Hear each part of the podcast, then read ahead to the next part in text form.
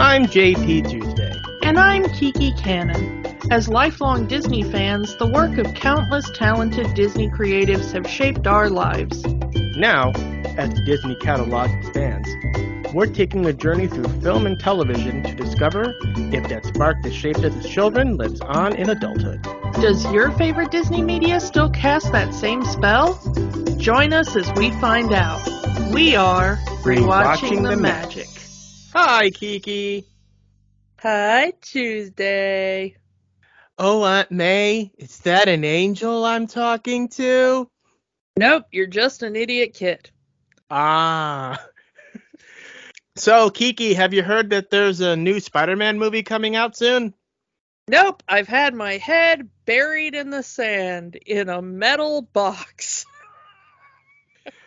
The movie that's been so anticipated that people who worked for Sony risked their jobs to leak an unfinished trailer.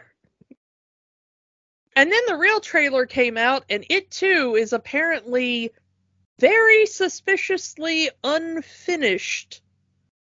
Or finished and then redacted? Not the first time. Not the first time Marvel's pulled that. Look at the trailer. I mean, to speak about Spider-Man, look at the first trailer for Captain America Civil War, and they edit out Spider-Man from all of those scenes. Yeah. We're editing out Spider-Man left, right, and center, possibly. That lizard back into the left. So, yeah, with the new Spider-Man movie coming out, we decided that we're going to take a look at all of our past Spider-Man for no reason whatsoever. Maybe. And if we're wrong, this is going to be an interesting trip down memory lane for no reason whatsoever. So, yeah. This movie turns 20 next year. We're old. Yeah, we're old. Say what you will about this movie. The MCU as we know it probably would not exist without this movie and the Fox X-Men movies, because those were the movies that really solidified comic book movies as those big blockbuster movies that you have to see. Yeah, you can at least give it that. Those two, the combination of those two, were the first ones probably since the Donner Superman films that were comic book movies, were blockbusters. Because we had that whole problem between there, especially during the 90s. Yeah, for a while. Where comic book movies were the joke. Yeah, I was going to say, for a while, comic book movies were like a death sentence. Even the ones we kind of remember fondly in the kind of cult classic thing, you know, your Blade or whatever, that our generation kind of likes. They were pretty big box office flops. Did not do well for their star's career. But you get to X-Men, what was that, 99, I think, and then you get this in 2002. And these made good money. And they were both for the Marvel brand, if not Marvel Studios as we know it now. And they really did spark something in somebody at Marvel that not only are our properties capable of bringing all the boys to the yard, as it were, maybe we could, you know, start to form our own company, start to make our own thing. And now we have the MCU. And now we have Spider-Man at least attached to that. This movie technically is retroactively part of the MCU now. At least it will be. While the question of if previous Spider-Men will Dafoe is in the new movie, I'm counting it. Well, yeah, but at least the question of if the previous actors of the previous Spider-Men will show up is, as of this recording, still up in the air. We do know that we're getting the villain from this film. I mean, Willem Dafoe has been confirmed. That is his voice in the trailer. as the Green Goblin. At least his voice is in the film. So, and the same outfit. And it is the same outfit. So the villain from this film will be in Spider-Man No Way Home, which is considered part of the MCU per the deal with Marvel and Sony at the moment. So this film retroactively now is being pulled into the larger Marvel Cinematic Universe via the multiverse part of Phase 4. And it's interesting that 20 years later, a film that had no intention of being part of anything larger. There was no plans to do a Spider-Man Cinematic Universe back in 2002.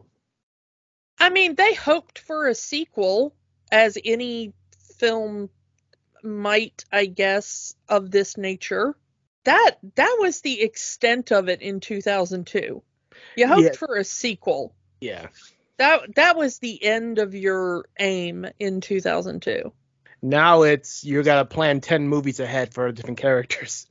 Yeah, now you've got to have branching tree charts of crossovers and plans, and there's a secret vault somewhere in Disney guarded by mouse-eared mercenaries or something. I don't know what goes on down there, and I'm terrified to find out. They've been trying to make a Spider-Man movie for a very long time. We have the live-action series from the 70s with Nicholas Hammond, which some episodes were released internationally in movie theaters, if you want to call that a movie. So and then we go to the 80s, and there was the infamous Cannon films, never made movies. No relation. No, yeah, no relation to you. Before they even filmed moment one of the movie, they filmed a trailer with an actor in a Spider-Man costume around a black empty stage, a black empty soundstage. And that trailer is on YouTube if you can find it. Within this unsuspecting city, history's greatest experiment creates tomorrow's greatest superhero, Spider-Man, the movie. A live-action spectacular directed by Joe Zito, based on the characters created by Stan Lee. Yeah, it was kind of interesting how long they'd been trying to do this film. At one point, James Cameron was attached to direct this movie. A lot of his ideas are still in this movie, mostly the... you know, Green Goblin being the villain, Mary Jane being the love interest, and organic web shooters. Remember the big controversy over the organic web shooters? We're gonna get to that. Okay. James Cameron was the big one, but I don't know how closely you were following at the time, but you gotta remember that we've talked about it before, I was the sort of person that, you know, I would go out of my way to find copies of Variety, and I was on all of the early, 99 was still dubiously early in the internet message boards and stuff. But, you know, I was all over entertainment news at the time. Almost every potential director was shoved through this pipeline at the time. I wanted to mention Cameron because of who he wanted to be in there in his version of the movie, because we would have had DiCaprio as Spider-Man and Arnold Schwarzenegger as Doc Ock. Yeah, I do remember the rumors of Arnold as Doc Ock at the time, and that caused some controversy because we had already lived through Mr. Freeze, and there was a lot of backlash of jokes about Doc Ock and Mr. Freeze style puns. You know, I remember people going around being like, "Oh, did I hurt you? I didn't mean to cause any harm." You know, it's like, it's just really, really bad stuff. And amazingly enough, Kevin Spacey as the Green Goblin. Yeah, that would have been a thing I would have been very into at the time. That would have not aged well. It would not. It turned out he built an actual goblin in real life. Yeah. The thing is, though, is that, like, all of the permutations that we could have had, you know, like at one point we could have had Tim Burton's Spider-Man. We could have had M. Night Shyamalan's Spider-Man. Yeah, we could have had the Ang Lee version of Spider-Man, which, having seen the Ang Lee version of Hulk, I'm very glad we didn't get that. You didn't want comic book transitions and spider dogs? Yeah, we could have had the Jan de Bont version of that, which is or the Roland Emmerich version of that. Which just, we would have blown up New York City again, which would not have. But there is one director that came the closest before we got to Sam Raimi, and that is Chris Columbus. Chris Columbus had gotten so far into this movie, they were working together, and this almost became a Chris Columbus movie until he was offered Harry Potter. Chris Columbus left Spider-Man to direct Harry Potter and the Sorcerer's Stone. And those two movies did come out the same year. Yeah. Imagine the what if there. Chris Columbus's Spider-Man, and who knows who would have directed the first Harry Potter movie. David Fincher was up to direct it. If you don't know him, he's really known for his, like, psychological thrillers, mostly. I recently saw a video about what Fincher's Spider-Man would have been, and it didn't look like it would have been very good. He did not want to do the, like, Death of Uncle Ben origin story. He didn't want the origin at all. The interview I read with him said that he cannot see himself filming a boy getting bit by a spider. His words. Yeah, he wanted to do, you know, Peter already with his powers, but he wanted to do the Gwen Stacy death storyline. That's not a part one. Yeah. He was so intent on doing Gwen Stacy's death that they were like, no, if that's the only thing you're willing to film, you're not the man for this first film. Because they end up referencing that in this movie anyway. Yeah, they kind of cribbed that story for this anyway, yeah. But, yeah, and which leads us to 2002, Sam Raimi, the director, you know, Evil Dead guy, among other things, doing this, and...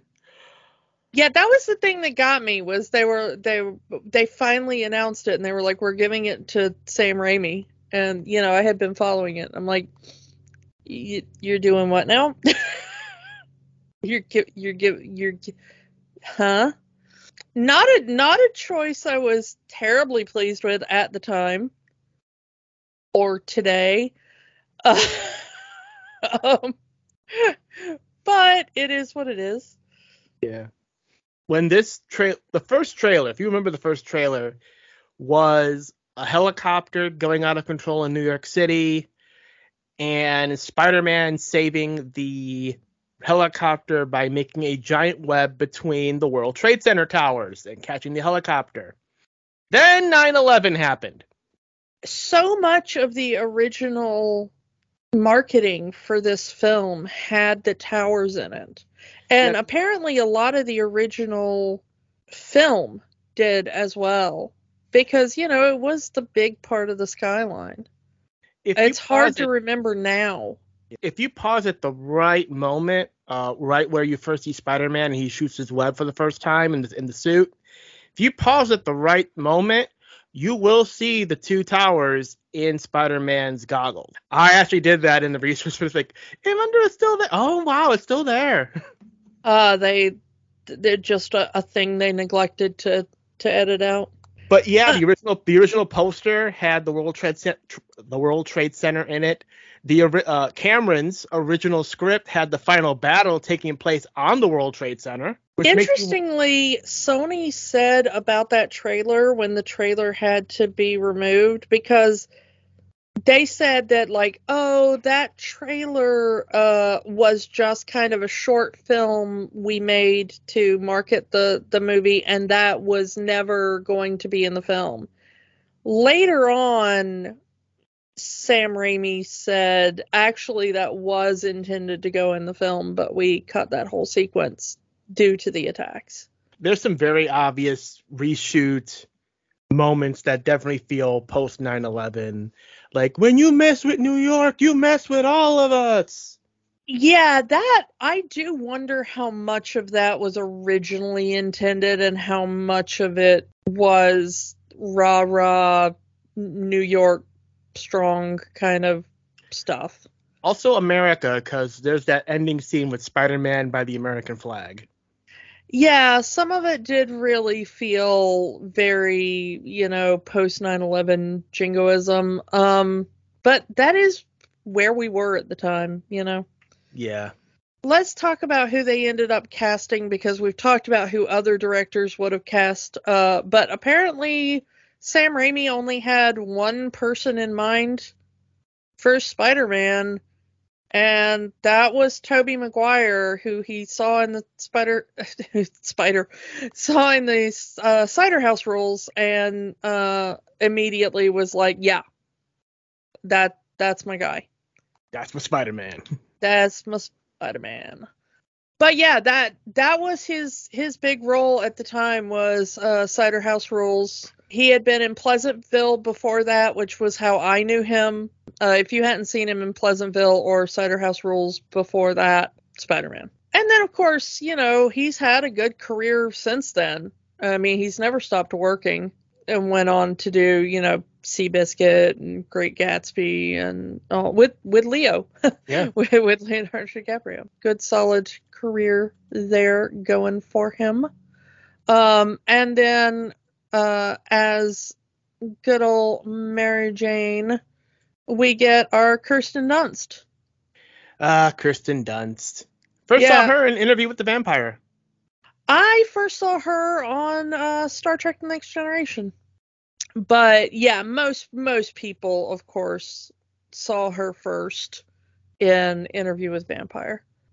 And then, of course, she did that... a 94 version of Little Women that Jumanji, a lot of people from our generation remember. And of course, Jumanji and Small Soldiers, you know, that again, our generation big into those films. And then, you know, right before Spider-Man, she did Bring It On and Virgin Suicides, kind of big cult classics for our generation as well. And then when she did Spider-Man, everybody was like, oh, little girl from Interview with the Vampire grew up. So if you haven't been watching kind of the other, you know, kind of, I don't want to say kid roles, but the roles that were important to our generation, you know, I think the mainstream audience kind of rediscovered her when she did Spider-Man. And then, of course, she's been consistently working as well. She hasn't disappeared either. She's right now in that new Western movie with Benedict Cumberbatch that just hit Netflix. Power of the Dog. Thank you. Yeah. So yeah, I mean, she's still got a good career going. So, and then we've got as our big villain here, we got Willem Dafoe. So, I mean, legend, Jesus and the Last Temptation of Christ, Platoon. I'm not going to sit here and, you know, podcast-splain Willem Dafoe to you. You know who Willem Dafoe is. Would eventually return to superhero-dom in Aquaman. Yeah, he did come back in Aquaman. So he's done the Marvel and he's done the DC. Yeah, you got both. But yeah, I really liked him in Fault in Our Stars too. If you hadn't seen his performance in that, I know it's kind of weird. And of course he shows up in John Wick. And how do you not like a turn in John Wick? I will say, though, that as far as this movie goes, Weird Al does have it right. Yes, he's wearing that dumb Power Rangers mask, but he's scarier without it on. As the son of our main villain here, as Harry Osborn, we have James Franco. Got a weird career after this. Before this, he was kind of mostly known for Freaks and Geeks. Had him working with Judd Apatow. It was the NBC show. And that was kind of him working, started his career working with Seth Rogen. And then he kind of kept working with Seth Rogen for most of his career. Franco also has the Disney connection, as he played the Wizard of Oz in Oz the Great and Powerful. Yeah, which is another Raimi project. Yep. Another Sam Raimi project, which I have not bothered to watch. And he did kind of the only James Franco movie I'm interested in, which was he did The Disaster Artist, which was the story of how The Room, the Tommy Wiseau movie, got made, in which he played Tommy Wiseau, which it did turn out to be a good movie, and his Tommy Wiseau was decently passable. So, unfortunately, though, during the making of that movie, some things about him came out, and, let's just say maybe we're closer to having Kevin Spacey as the Green Goblin than we had intended. Moving on, we have to have our Uncle Ben in this movie, and he was portrayed in this film by Cliff Robertson. Had a very long and storied career in Hollywood, 6 decades that he spent working in film and television. 3 Days of the Condor, such a good film there. A few episodes of Twilight Zone, Outer Limits. I remember him prior to Spider-Man weirdly as the president in Escape from L.A. because I love me a post-apocalyptic movie. So if you like you a Kurt Russell post-apocalyptic movie, that's one for you. And interestingly, he was used in the Spider-Man Into the Spider-Verse. I'm pretty sure you know the rest. With great power comes great responsibility. Even after his passing, he is still carrying on as Uncle Ben. And of course, our Aunt May for this particular film series, we get Rosemary Harris, also just a legend in her own right, Tony Award winner for The Lion in Winter.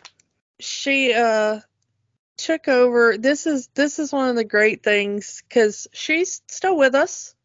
Yeah, she's still alive. But back in 2018, this is one of my favorite stories about her.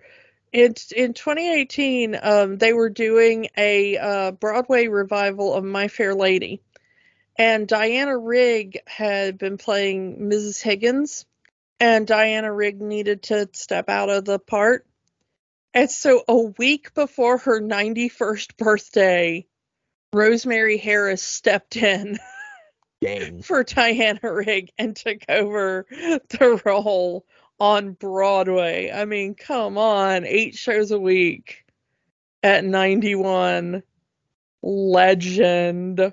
Yeah, and this film is just filled with kind of cameos, and they weren't super famous then, but they are famous now. Oh, of course, we've got J.K. Simmons as J. Jonah Jameson, which he is still doing even in the MCU now. They brought him over. As a side note, when you saw that ending scene in Far From Home, and it was J.K. Simmons as J. Jonah Jameson, I don't don't think anybody was like, oh, they've connected the Raimi films to the MCU.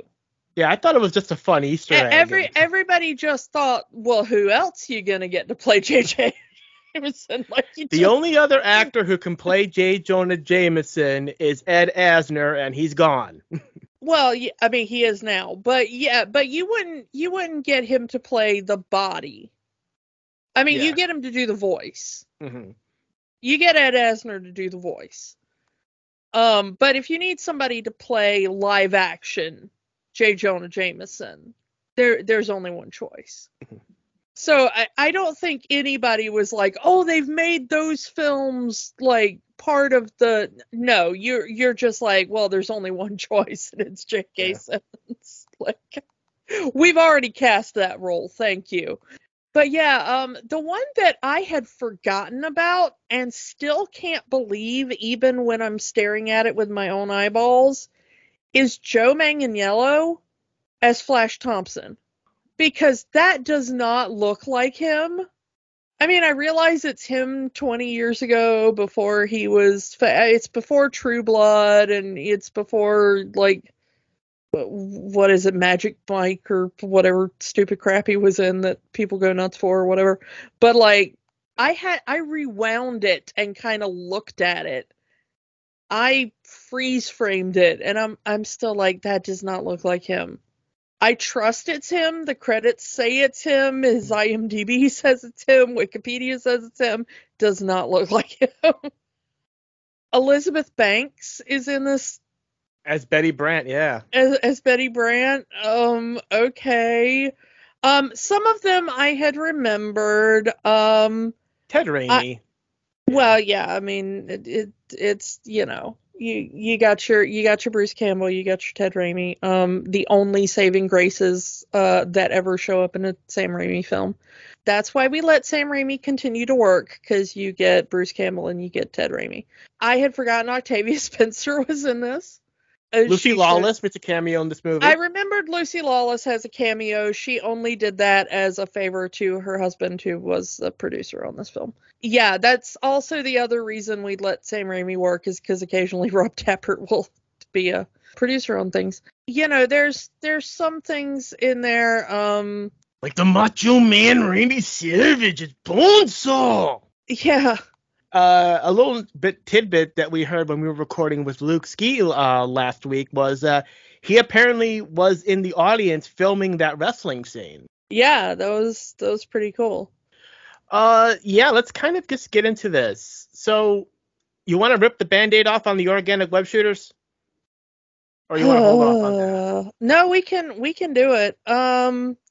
So yeah, let's talk about just the powers themselves, and the spider bite and all that kind of stuff. Yeah, we have a conveniently bioengineered super spider in Oscorp.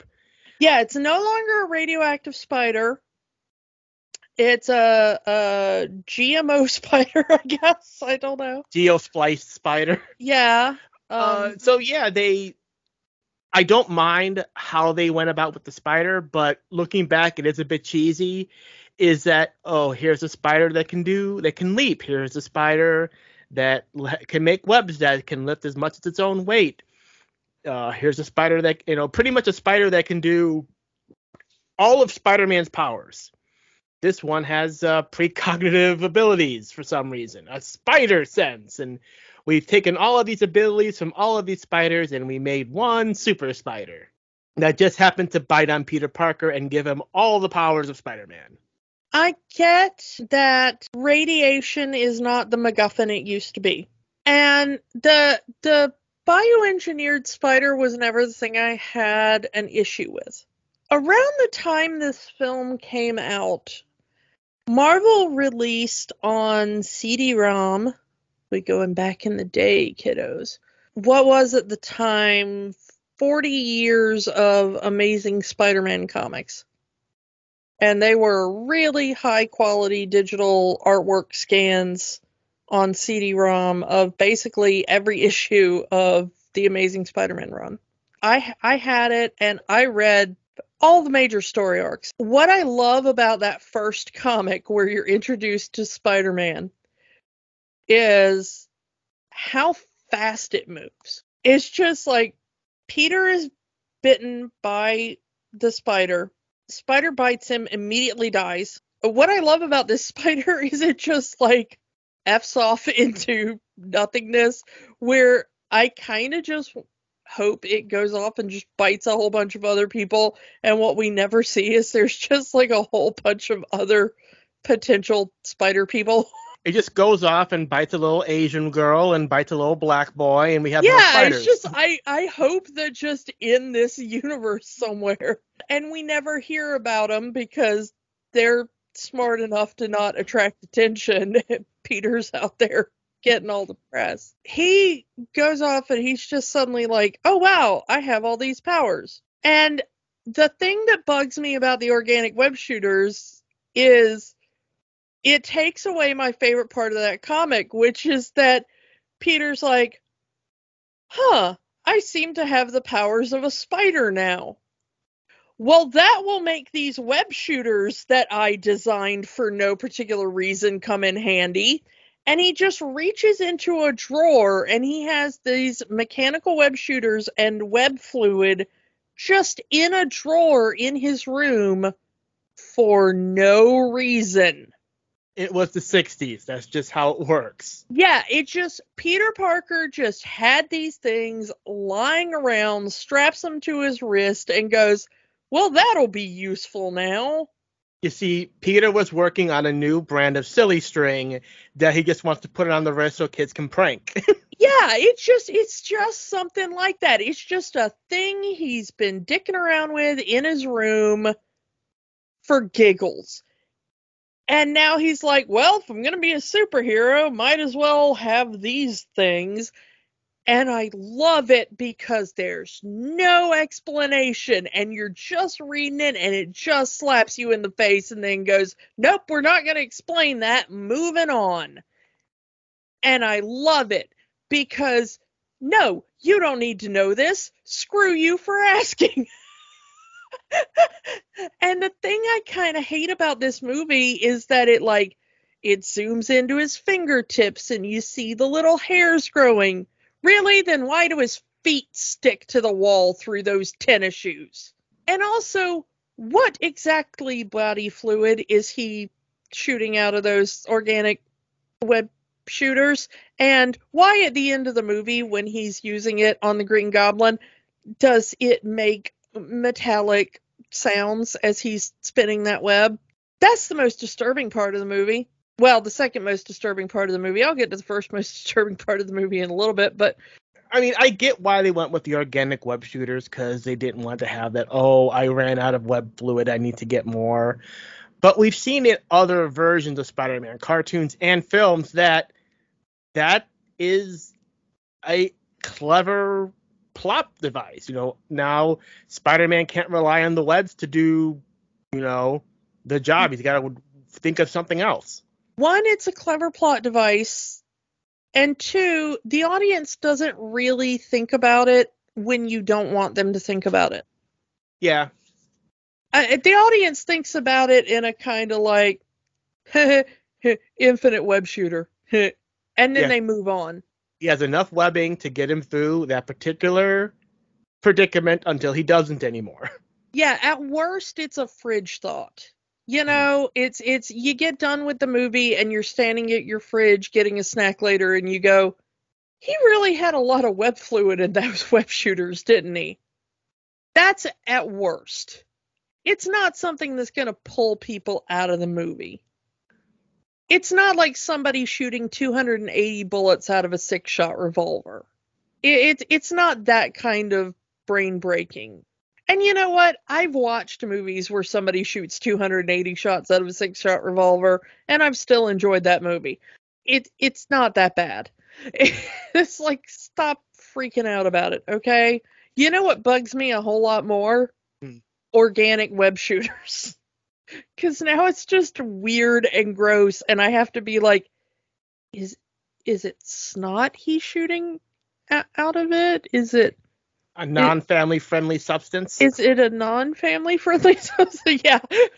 I was trying to think of a way to put that. Thank you. But also, I don't want to see the little, you know, spider barb hairs come out of his fingertip. Like, I don't want to. And we never see it ever in any of this trilogy. They never show it again. Yeah, but also, my brain can just kind of accept he's bitten by a radioactive spider and now he has spider powers. Because it accepted it my entire life up until this movie. I think there's a thing that some people think about geeks, which is like, oh, they're going to dissect it. If you're not a geek and you're listening to this podcast, let me explain that. It is a game we play with each other. It's an icebreaker at conventions. Yeah, it's a thing we do because it's fun for us. It's a what if game. It's like two debate kids on a debate team. I'm going to take the position that Spider-Man's web fluid is made of this substance, and you're going to take the position that he needs to have organic web shooters. And we're going to debate it. We might not even believe that at the end of the day. But it's fun for now. It's a mental exercise. Which Star Trek series is better? Who cares? Most people don't. Which is your captain, yeah. Yeah, which is the better captain? I don't care. I'll sit down and watch Kirk or Picard. But if you want to debate it, I'll debate it because it's fun. I don't actually care at the end of the day. To further go down that rabbit hole, Oscorp just so happens to be developing a glider and green power suit.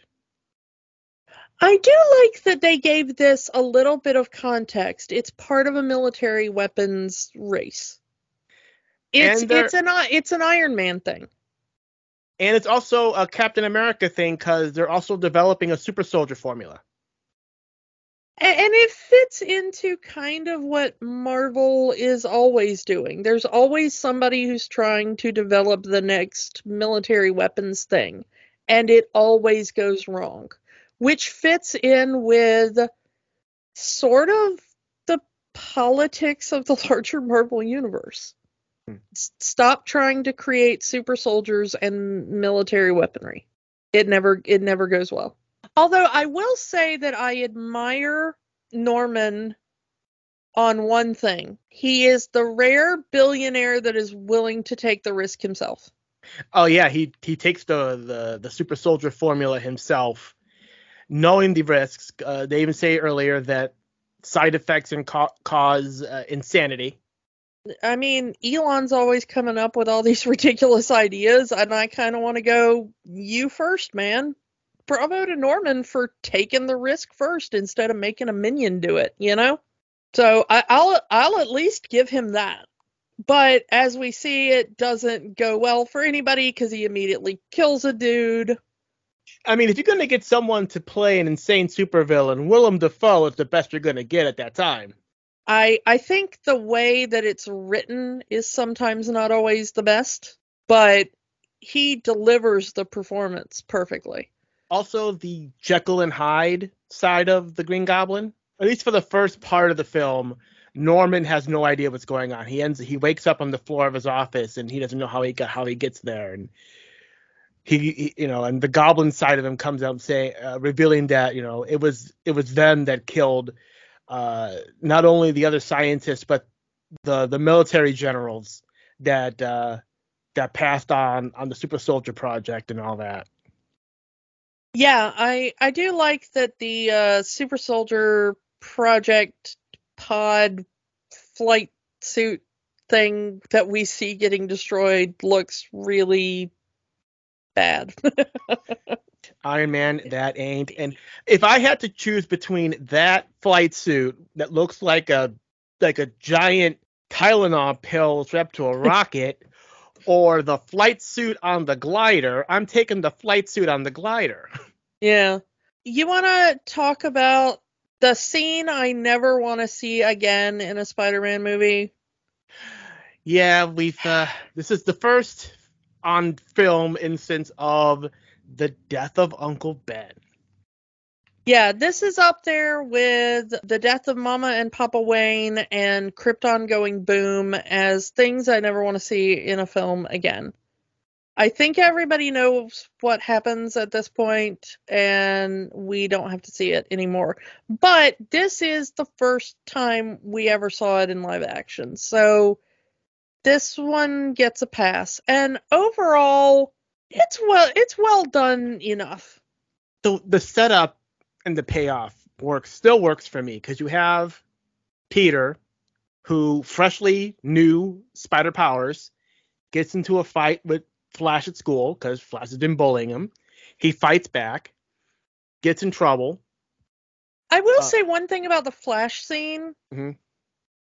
I will give Tobey Maguire props for doing that food tray catch, because he actually did that. Really? I thought that was like wires or something. No, apparently they just dropped a bunch of stuff and he caught it. And apparently they did that over and over and over and over again until he did. I hear he was determined to nail it, and they did. So that was actually like done for real in camera in real time. Hooray for practical effects. Yeah, one of the few in this movie. Yeah. Yeah, so the setup here, you know, Uncle Ben is trying to have that father-son talk with Peter, you know, like just because you have the ability to hurt someone doesn't mean you should hurt someone. And I think so many people who watch this movie and so many people who love Spider-Man do not understand that. The talk with Uncle Ben in the car where Uncle Ben is trying to say, like, this point in your life is kind of a turning point. I realize that something is going on with you, and you need to decide right now what kind of man you're going to end up being. Are you going to end up being a bully, or are you going to end up being a good guy? And Peter, being moody teenager with this new sense of confidence in himself, doesn't want to hear it. Again, realistic, let's be honest. Every parent tries to have that talk with their kid at some point, and the kid will always brush them off, because that's what we do. Everyone goes through that. And it is a very realistic scene, and it's also, you know, knowing what's coming, it's also a tragic scene. What really gets you is when Uncle Ben says, "I know I'm not your father," and Peter says, "Well, stop acting like him." And like, ooh, knowing what's going to happen. And that being the last thing he says to Uncle Ben. Peter lies. He's saying he's going to go study, and turns out he's going to go to the wrestling match to make some money. 3 minutes with Bonesaw. I wonder how this wrestling thing actually works. That cage is not practical for a wrestling match. There is no way you can climb that thing. But also, this appears to be more like a pro wrestling setup, but it's not a scripted match. They didn't smarten up Peter on the finish. Yeah, and also, when he goes up to the woman, she gives him a verbal kind of like, "Do you agree that we're not to be held liable?" Which maybe you could do in court as a verbal contract, but he's under 18 at this point, presumably. I'm pretty sure Peter lied about his age. And they didn't ask him for any form of ID or have him sign any paper or medical waivers or... I've seen a couple of shady independent shows.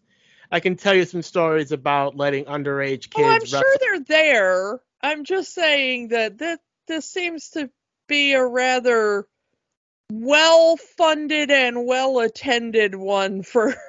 This whole thing is sus. It's entirely sus. So the fact that the promoter at the end is all like, "Here's $100, kid, get out," you know, does not surprise me, because Peter's spidey sense should have been going off from the second he walked in this place. One of my kind of favorite things is, you know, the promoter does the thing of like, I fail to see how that's my problem when he hands him the money. Peter delivers the same line back to him when he lets the robber go. And I don't know if the actor intended to kind of deliver it that way, but the promoter gives Peter this look of like, well, you're a piece of crap, but I respect you because you're my kind of piece of crap. Like, game recognizes game, little Spider-Man. Like, I get that, you know? Because Peter let that robber get away, that robber killed Uncle Ben, popped back up in Spider-Man 3, which makes it look like the Sandman killed him or something or whatnot. Yeah. The less we say about Spider-Man 3, the better as far as I'm concerned.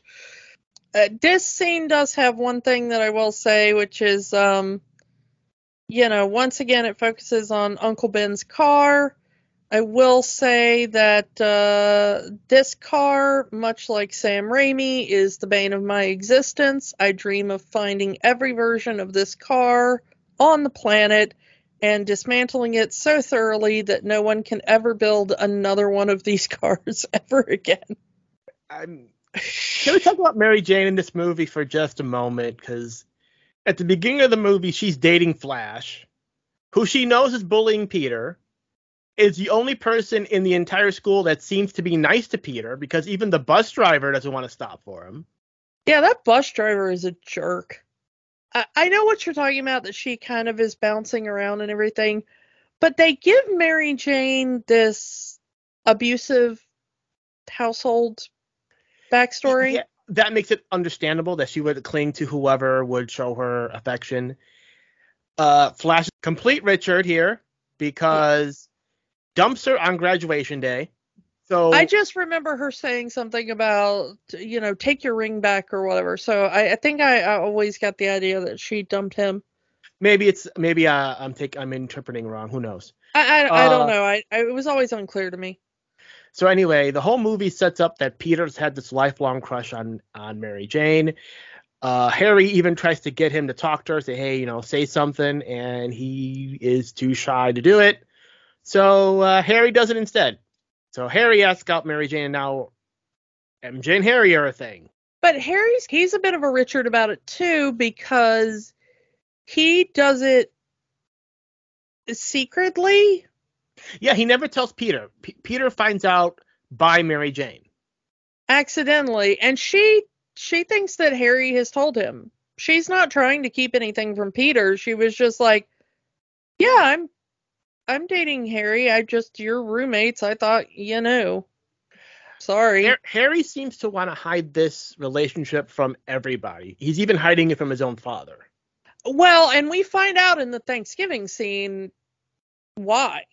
It's because his father is like, oh, she's a gold digger. She just wants your money, you know, just use her and toss her aside before, you know, but definitely don't marry her. Don't, you know, give her any money. Don't do anything.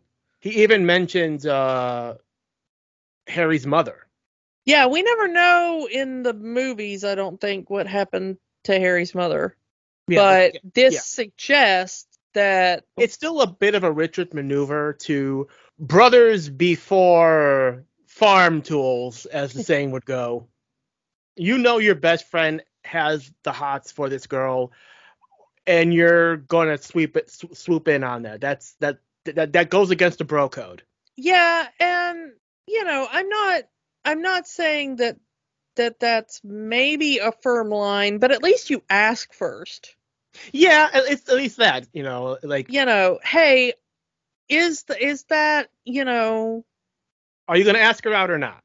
Yeah, I mean, are you ever going to get the stones? Because if not, I have stones, you know, like, she's an attractive woman. I'm going to shoot my shot. Is this okay with you? If not, shoot your shot right now. Yeah. But the relationship is very odd. in that it seems to be now, granted, Harry, this is probably the way Harry was brought up and his personality, in that his solution to everything is to throw money at it. Yeah, like, that definitely seems like a rich boy thing, though. Yeah, I mean, throughout the movie, in the background, Harry and MJ have problems. His solution is, I'll buy you something. I mean, it's kind of realistic, though. In a way, yes, but that's, you know, the rich boy mentality. If, you know, he was raised with money, and his entire life was, if there's a problem, throw money at it. We see that Norman kind of has that same idea, though. So, I mean, he comes by it at least honestly, in the sense of that's what he was taught. I really like this version of Mary Jane. I mean, this is the only portrayal of Mary Jane we get. A certain other MJ doesn't count. Yeah, because you know, the current MJ is not really Mary Jane Watson, and we do Gwen Stacy for the Andrew Garfield run. I really always thought that Kirsten Dunst made a very nice Mary Jane Watson. I think so too. She also had that warmth, that caring to her, even though she comes from this broken home and she's verbally abused by her father on a daily basis. She doesn't let it break her. She's still this kind and wonderful person. And when she calls him Tiger that first time, you get that nice little "oh." You know, she said the line. Yeah, she said the thing. Yeah, I really like the way they do develop the relationship, because they're both a little. I mean, they're childhood friends, so you get that they've got a thing for each other, but there's a lot of history there, and it's kind of awkward, and it's kind of, you know. I also think it's partially on Mary Jane again, growing up from the broken home. Probably doesn't think she deserves a good guy like Peter. Yeah, because I've seen we both of us have known a lot of people who grew up in similar situations who mentally feel that they don't deserve that kind of happiness. Yeah, and you can see it in the guys she's kind of attracted to. It's like Flash is a bully. And then Harry is just kind of emotionally unavailable. Spider-Man is a guy she doesn't even know his face or name. He's a good guy, but she's free to crush on him without there being an expectation. But Peter is somebody who's there and somebody that it might turn into something. And I think she's afraid of finding out that he might not be a good guy, you know, that maybe the good guy is all on the surface, you know, and if you dig deeper, there might be something darker underneath that, which is always the risk, you know. Yeah, and you know, MJ goes through that, you know, hey Peter, you've always been there for me through all these times, and, you know, you've always been good to me. You're the nicest guy I know. And then she eventually at the end of the movie confesses her feelings, and he has to shut her down because of the whole Spider-Man thing. While he does love this woman, he wants to be with this woman more than anything. It's the, you know, not letting anyone get too close to him, because he saw what happens to his loved ones. You know, yeah, it almost got her and Aunt May killed. Yeah. So by keeping MJ at arm's length, he's protecting her. And that's something that MJ is not going to understand in this movie. Yeah, I mean, she starts to kind of figure it out almost at the end. You know, she starts to suspect. I want to get to Jameson here. Later in the film, there is a bit of a soft side to Jameson, because the Goblin comes in saying, who takes those pictures of Spider-Man? And Jameson says, I don't know. They just come in through the mail. I pay him through the mail. I've never met the guy. I don't know who he is. So on some level, Jameson does have a soft spot for Peter. He just can't say that publicly because he has an image of this tough guy businessman. It's also, I mean, we do see it as well with the, you know, he plays hardball with the negotiation, but when Peter's ready to just take the pictures and walk out, yeah, he's going to walk to another newspaper, yeah. And immediately JJ's like, no, you know, sit down and here's money, and you know. Also, I do think it's very obvious that not only is it specifically for Peter, I think JJ is the type of person who would not just throw a human being into danger, even if it wasn't Peter specifically, who he has just met at that point, really. Yeah. I don't think that J. Jonah Jameson, for all of his many faults, is the type of person who would just throw a human being into a kidnap situation. But he'd never admit it. Yeah, he would never admit it. I do like the ups and downs that we see Peter go through with his powers. You know, we see the fun bits of Spider-Man, and then we see the moment that Goblin starts to turn the stuff on him. I do like how much the Goblin personality takes over, because it does attack even when Harry is there. Say what you will, Norman is letting it happen. For Norman, ever since the government cancels the contract for the glider and flight suit, everything starts to tumble over. He tries to fix it by killing the scientist that said let's scrap the whole thing. He kills off the generals that canceled the contract to begin with, and now he's lost his entire company because the aerospace company that the Goblin just blew up their prototype flight suit is buying Oscorp. So he just shot himself in the foot with a big old pumpkin bomb. So he's really lost everything and letting the Goblin persona take over, because that's really all he has left. Man, I do not know what's in those skeletonizer pumpkin bombs, but those are terrifying and appear to be omnidirectional, because he throws the pumpkin bomb and it just takes out the people on one side, and Harry and Mary Jane are on the other side, and they're fine. So, good throw, I guess. Yeah, Can I get to the attempt at the attempt by Goblin to get Peter on his side? Oh, yeah. The speech he gives him is amazing because it's true. The one thing people love more than a hero is seeing a hero fall. It's a little Darth Vader-y, the speech, except it's a more interesting dilemma. Instead of Darth Vader's kind of, you know, join me or die thing, it's a little more join me because you can't stay where you are for very long. They're going to take you down with or without my help, which is a much more bizarrely sinister threat. Like, I don't have to lift a finger. You're going to fall with or without my help. I mean, he is a vigilante. So, yeah, the cops are going to go after him for simply being a vigilante. And, you know, again, J. Jonah Jameson's papers doesn't help things. I hate to say it, but he's kind of a rich guy who's seen how paparazzi works, you know? Yeah. It's a fascinating dilemma in the fact that he's still a bad guy, but he's not entirely wrong on this. Those are some of the best bad guys in fiction, are those who aren't really wrong or who don't really lie. Well, Green Goblin is just out for revenge in this movie. Like, he doesn't...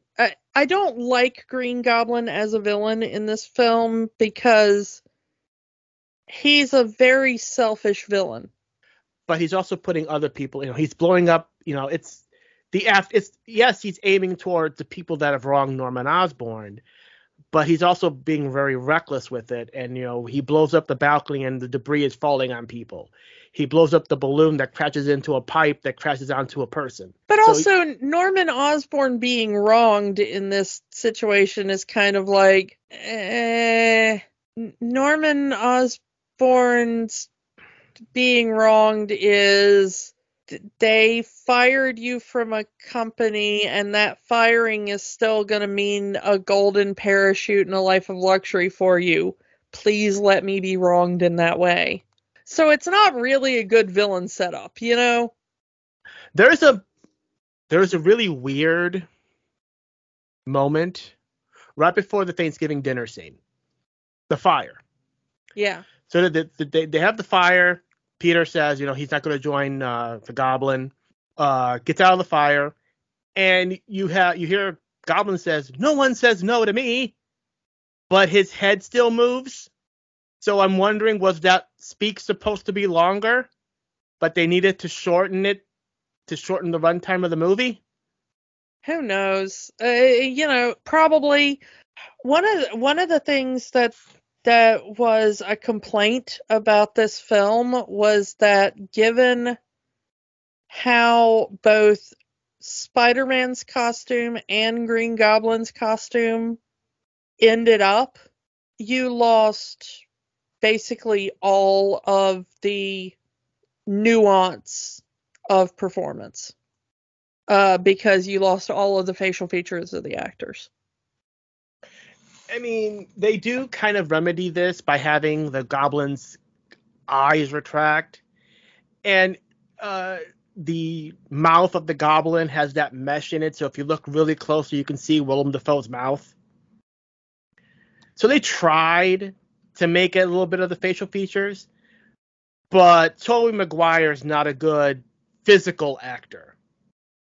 Like, he's a good vocal actor, but when you're wearing a mask and you have to act with just your body, Tobey's not good at that. Yeah, he's very much a face acting guy. A lot of his acting is in his eyes and his more subtle facial expressions, which does not work in a mask. It doesn't. Let's talk about the point where, let's talk about the climax of the film. We get the point where, thanks to that one cut on his arm, Goblin figures out Peter Parker is Spider-Man, which is kind of interesting because it would have sucked if Peter Parker had really just been winged by a bike messenger that day. Norman figures it out, and he takes out Aunt May. He kidnaps Mary Jane. He sets up the Gwen Stacy dilemma, now transferred to Mary Jane, and does the, do you want to save the falling cable car full of innocent little children? Yeah. Or do you want to save the woman you love? And we get the whole scene of Peter trying desperately to save both. Yeah, it must really suck to be Spider-Man's girlfriend. You're always falling off something. And I really hate that the new trailer has the setup again. The second scene I never want to see again is Spider-Man's girlfriend falling off anything, and they've already done it with this MJ. Yeah, we already had that in Homecoming. That was a different girlfriend though. That was Liz. That wasn't MJ. But we've already done a Peter Parker girlfriend for this Peter Parker. Can we please stop using the potential fridging of Peter Parker girlfriend as a plot point, because I'm kind of sick of it. Yeah, I'm kind of done with the homage to the night Gwen Stacy died. I get that it's one of the most well-known Spider-Man comics out there, but we don't need to keep going back to it over and over again. Like, yeah, can we stop using a traumatic women falling off a thing plot point? But, this was our first outing, our first homage. We're giving this one a pass. It was the first. Okay, fine. Peter does the catch, and he's trying to hold on with his amazing spider strengths. We get the post 9/11, Don't Mess with New York, as, you know, the New Yorkers come in and fight Goblin. And Goblin could have easily taken him out with another pumpkin bomb if he wanted to. Well, but we have to get the "you don't mess with New York." Rah, I get rah, it. You know, I get it. Yeah. And at the time, I mean, remember how you felt at the time. That was a good scene at the time. The theater erupted. Everybody, you don't mess with New York. It's a little, you know, even my tiny Georgia town was like, yeah, that's what you get for messing with New York. You know, it was like, I mean, yeah, back then that was where the country was. Now it's a little bit of the cringe. Yeah, now you're like, oh yeah, we did that, didn't we? You know, it plays a little different now. But the final fight scene between the Goblin and Spider-Man is actually pretty good, and the fact that you have an injured Peter Parker, who not only does he have this the cut on his arm, but he's already physically exhausted from carrying this cable car full of children and Mary Jane, so he's got two handicaps on him. As the Goblin is just kicking his ass, and bless that one little bit of mask that's like holding together. There's like that one strap that's kind of holding the mask together. Look, honestly, it's you know, especially with the pumpkin exploding. What is that mask made out of? That only that exploded when the bomb did. Yeah. Oh, can we talk? Yeah, there was a battle damage, you know, toy at the time that had that like one little strap and stuff. It made for a good looking toy. Oh, yeah. The funniest toy. I remembered the funniest toy. There was a toy at the time that still baffles me to this day. That was a Norman Osborn with ugly chair and Green Goblin mask. Yes. Because that is the scene that you want to reenact as a kid. You're like, mommy, I want to reenact the scene where a crazy guy talks to his chair. And the chair talks. Like, you'll get quotes from the film. Oh, did it talk? Was it a talking chair? It was a talking chair. Oh, I never actually had it. I just remember seeing it in the store and being like, who wants ugly chair action figure? Like, what kid is being like, mommy, I want the ugly chair action figure? Side note, I just went on eBay to search this. This toy is going for $200 on eBay.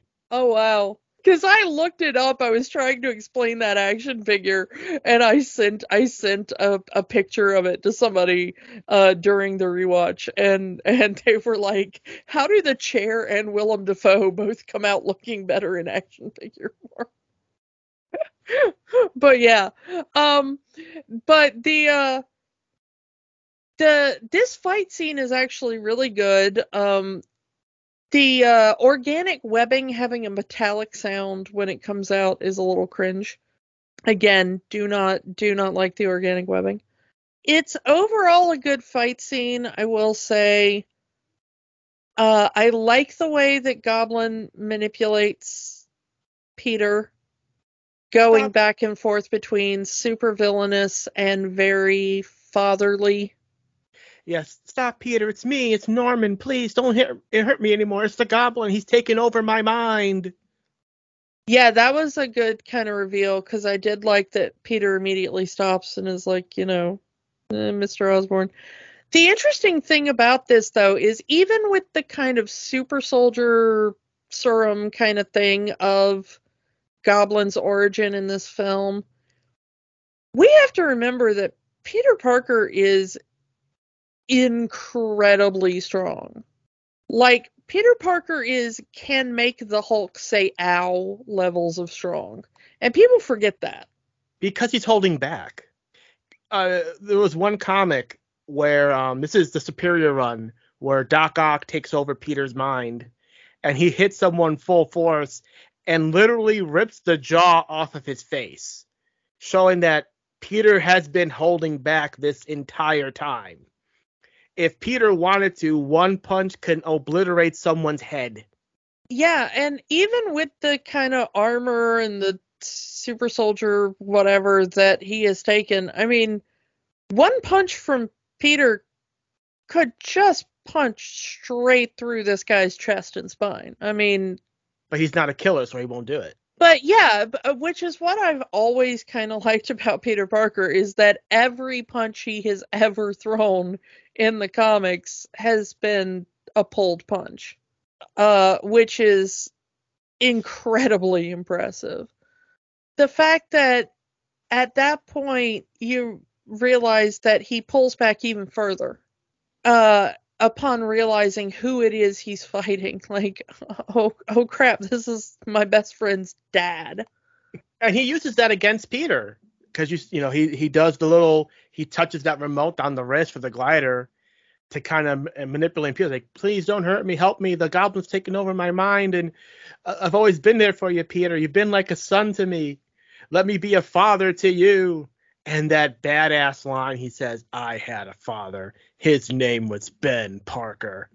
Yeah, but it's also slightly out of place because he kind of delivers it like it's Norman's fault that Ben is gone. Yeah. Which it's not. Maybe like, maybe the line should have been delivered better. Like sadder. You know, it's delivered with a bit of anger.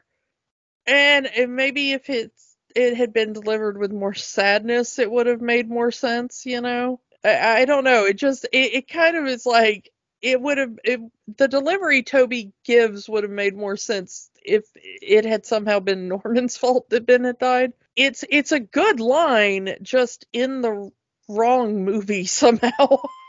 There's the later movie where you find out that, like, somehow Peter's actual father is connected to Oscorp, and, you know, like, take that line and, you know, rework it for Peter's actual birth father, and, you know, okay, then if they ever got to Amazing 3, that maybe. Yeah, but yeah, it's still a good line, and I'm glad that it's there, sort of, and we finally get him acknowledging that Ben was his father, you know, in everything but, you know, genetics. It's just kind of maybe the wrong delivery. Godspeed, Spider-Man. Yeah, and then you don't even need Spidey sense for that, because Goblin just decides to just telegraph that one. Thanks. I mean, thanks. There's no reason to keep up the act if he's not going to, you know, fall for it. Yeah, but he telegraphs the attack, and also spider sense. But I do like the, you know, that instant shift in posture and the voice. It's like, you know, it's like there's no more split personality. It's like they're just they're one. Personality. They're one now. And yeah, the blades of the glider come out. Peter jumps, and we get the death of Norman Osborn. Again, comic accurate, because he was stabbed by the glider. I'm not sure it's comic accurate that he took a glider to the Nards. That's always been the thing that has bugged me most about this movie for 20 freaking years. I don't know why they felt they needed to take out the Goblin with a glider to the Nards? Because they needed him to bend over onto the glider. And that's really the only natural position you can take, to have him kind of flop over the glider when he died. I mean, I don't even particularly have that anatomy, but can you think of a less dignified death for your villain than a glider to the Nards? When Peter puts Norman back in his office, he has changed Norman's clothes, or he has taken the Goblin suit off of him. Okay, but like, Spider-Man shows up with the dead body of your father, and they do an autopsy. And they're like, well, your father appears to have been crushed by a wall and then suffered multiple stab wounds to the nethers. Again, we don't actually get resolution for this until the third movie. I mean, what is that news report like? Like, billionaire businessman Norman Osborn died today as a result of multiple stab wounds to the groin. You know they never released a reason. Son Harry Osborn swears that Spider-Man was somehow involved. The NYPD suspect an orgy gone horribly wrong? Like, what? You know they never released what he let actually happened. What is this? You know that the Daily Bugle is running some kind of something about this. But what would Harry think about? There's stab wounds in his groin. What, Spider-Man stabbed him with something? And the fact that nards repeatedly. And the fact that we find out, I mean, the fact that Harry finds out in the second movie that his father was the Goblin. And again, not until the third movie that he finds out, oh yeah, the Goblin, your father died by getting stabbed by his own glider. The fact that they waited until the third movie for that resolution. That is just one of the many problems Spider-Man 3 has. Yeah, but it's not just one of the many problems Spider-Man 3 has. It's one of the many problems Spider-Man 1 has. Yeah. And it has been bugging me for 20 freaking years. I have spent 20 years with people telling me this is a good movie. I had to wait until Spider-Man Homecoming for a good Spider-Man movie. Come on. I guess that's your opinion on the movie. We don't have to ask the question at this point. Glider to the nuts, my organic webbing covered ass. Honestly, this movie has problems, but I actually enjoyed watching it back again. We actually didn't get to the worst part of this movie that I don't think you can actually even defend, which is that this movie looks awful now. Yeah, this is the whatever effects they used in 2002 has not aged well. Yeah, we always talk about has it aged. It has not aged well. Also, this movie makes you feel old as crap. They're like. It's like, hold on a second while I go use a payphone. Like, also, we haven't mentioned it, but might as well mention two of the more problematic scenes right now. The fact that Peter makes a gay joke in the wrestling match. Yeah, casual homophobia, yeah. And the fact that after attempted assault on Mary Jane, she decides to make out with Spider-Man. I mean, it was... At least that was her choice. I know they were trying to recreate that panel. You know. It's an infamous panel, and they wanted to recreate it. I just feel bad for Tobey Maguire, because you're hanging upside down in the rain, you know, with the rain machine going, and... water going up your nose. That had to be like an absolute nightmare of a scene. Yeah, there was an interview right after the movie came out said that was the most unromantic kiss he's ever had in his entire career because, like you said, there's the rain machine going on, so it's going up his nose. He has to breathe out of the side of his mouth because he can't breathe out of the side that's facing the camera. So it's like there's like no romance, and he's hanging upside down. So it's like the most unromantic kiss. Well, if you actually look, I noticed it because, you know, again, you're watching it in 4K now, and it's probably not something that you could notice at the time. But in the high def now, you can notice that if you watch that kiss scene, if you look at his neck, you can tell it's just all veins and muscle. Like, he is trying so hard not to pass out. And you can tell it if you look at his neck, because he's hanging upside down. So all the blood has rushed to his head, because who knows how long he's been hanging upside down. And he's got the mask crammed into his nose, which is just pushing more water into his nose, I'm sure. So he's trying not to breathe and not to have water into his nose. And he can't really breathe because she's trying to kiss him. And he's also trying not to get water into his mouth because it's running down his chin and into his mouth. This is a man who is about to die, and I need them to cut away from this scene so that this poor man does not die. And you just feel so bad for him. And also, you can tell that she is wearing, like, the skimpiest of, like, satin tops or whatever in that thing. And she's kind of shivering a little bit. And you can tell that it was, like, cold and stuff. And, like, looking at it in that thing and thinking about, like, what is going on set at the time.